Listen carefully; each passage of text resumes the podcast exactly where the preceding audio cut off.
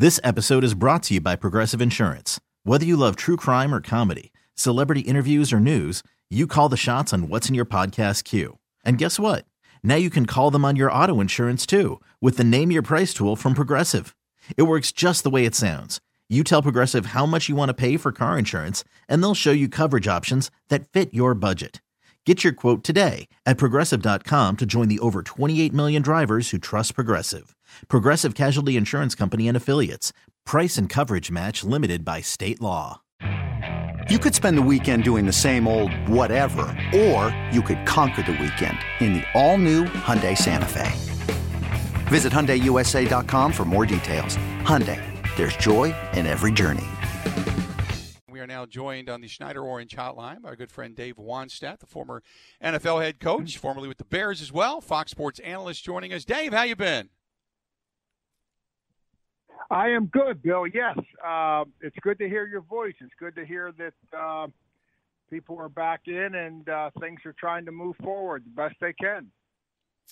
Uh, Dave, so first and foremost, uh, we, talk about whether or not this season's going to happen. Now we hear more and more that's probably going to happen, but uh, to start it without fans. Uh, give me your reaction to how uh, the football is proceeding in the world in which we live today.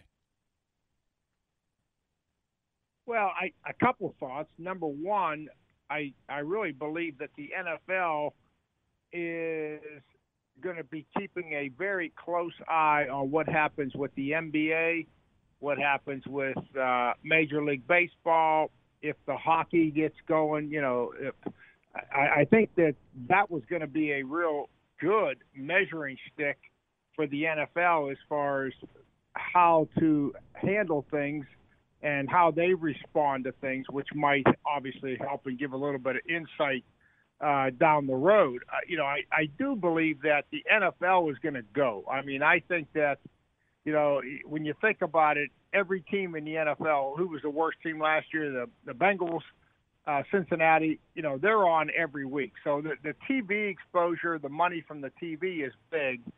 So I think that they're going to play their games, and regardless of who's in there, I mean, if they lose two quarterbacks, it might be the third team quarterback, but they are going to put a product on the field, and I think that they're going to keep going until if they would have to stop, then they would have to stop. But I, I don't think there's going to be a lot of debate from the players' end or from the owners' end. Where I think in college football, you're talking about a whole different situation because there's so many moving parts from liability to athletic directors, you got board of trustees, you got presidents, you got commissioners, and so I, I think the college really has a challenge in front of them. I'm not sure what's going to happen there. I look, I, I would guess. I think the compromise would be for the big schools, the Power Five schools, not to cancel or move it like the spring right now, like the Ivy League did. I think yeah. the compromise would be to move to eliminate your conference games, and now you just start maybe push it back to October, and say we're going to play league games and see where it's at in October, and then go from there. It uh, that's what I was going to say. Is I know Ohio State has shut down their facilities. The Ivy League has shut down their season. We're hearing more and more about that. The college campus life is a lot different, as you know, than the NFL. Uh, does so? I had always said I just didn't know how college sports were going to be able to do it putting kids on campus. The NFL is a different animal. I mean, it's still uh, it, you're still going to be in contact with people. You're still going to be traveling. You're still body on body. But there's a different ability and a different bubble and different uh, levels of care there for the professional athlete versus the college athlete. Correct? Oh, absolutely. I mean, you know, for the most part, you know, the NFL athlete you know, after a game, the might guys might go out, or maybe the night before they got wives, they got girlfriends. I mean, but during the week, I mean, it's a full time job. There's not much going on. Uh, where the college, you know, you're going to be in classes all day. How are you going to avoid that? You know, you're going to be in there and you're going to be with students and the whole social life of college, whether you you, you want it or not, it's it's there. So uh, I think it's completely different, and uh, uh, it's it's a shame because you know. and I've been talking to a lot of coaches and the guys that are not the big programs, the smaller programs, that depend on playing a Wisconsin, for example, in a non-conference game.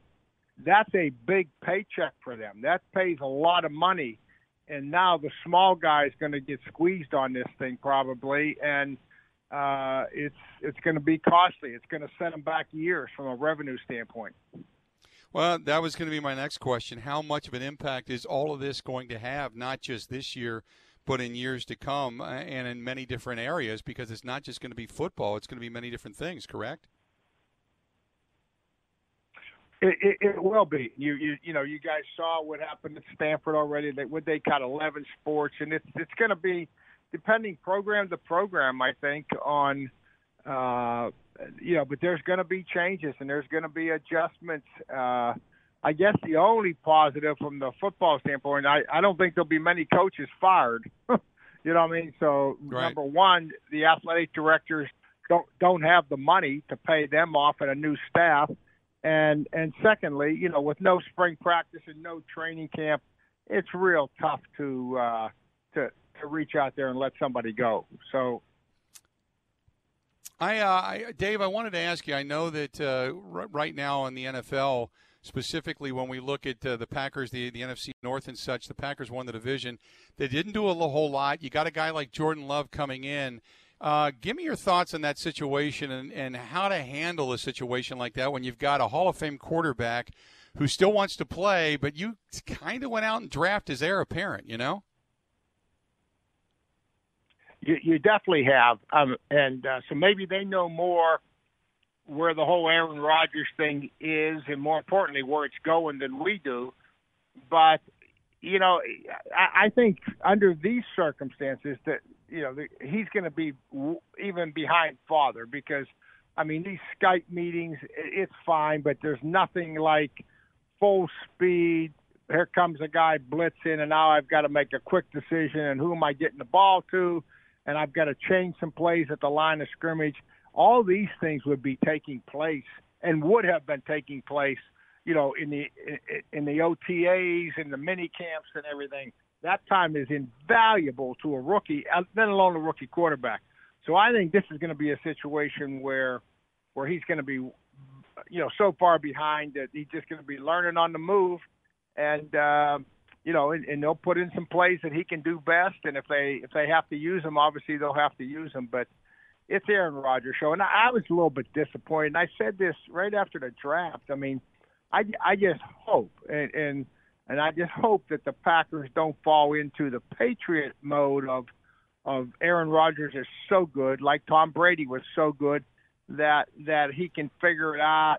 We can get other positions other than receiver. I mean I just hope they don't slight him as far as giving him enough help.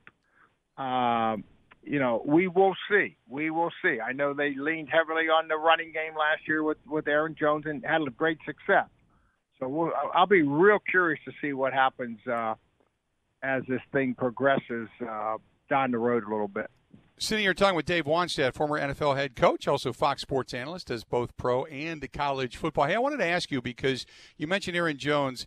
Um, they had a poll on one of the uh, one of the other stations, the other networks, and they did uh, the top ten running backs in the National Football League, and Barkley and McCaffrey and Elliott and everybody are there. Aaron Jones was not. Where would you put Aaron Jones as a running back in the National Football League?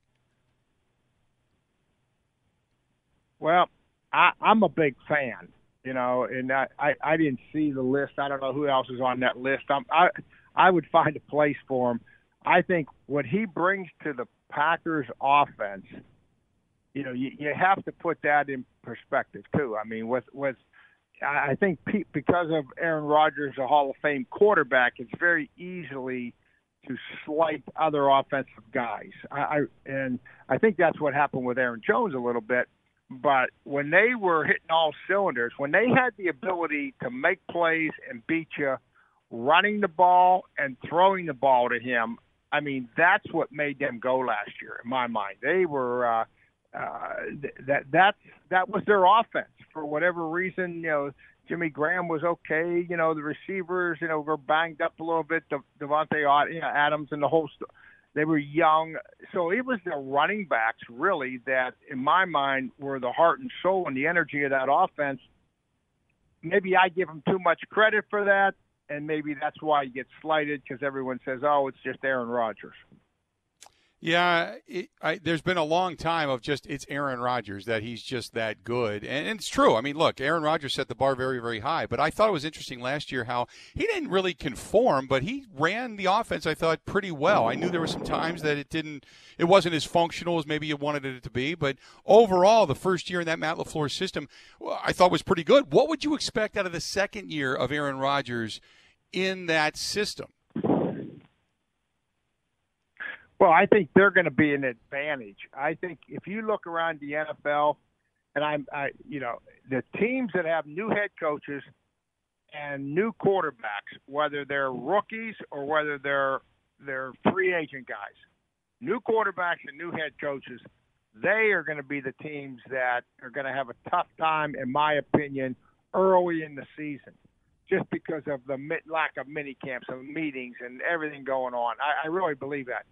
So I think the Packers, you know, they they be they're, they're going to be able to take the next step. And you know, Aaron likes to throw the ball down the field. Aaron likes to, you know, so I'm going to be real curious to see how they what they do with the tight end position because I always thought that the tight end position with Aaron Rodgers and that offense was really important so you know, kind of know what they're going to do at receiver and running back. But I think the tight end position, who, how, what they do with that is going to be the biggest change offensively that we see out of the Packers going forward.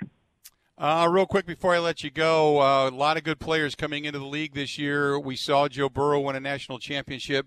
Uh, how adaptable do you believe Joe Burrow is going to be going into the pros, specifically going into that Cincinnati system? He was phenomenal last year at LSU. I mean, we have to give him credit for that. Uh, we know he's a talented kid. Obviously, from his high school days on, he's won.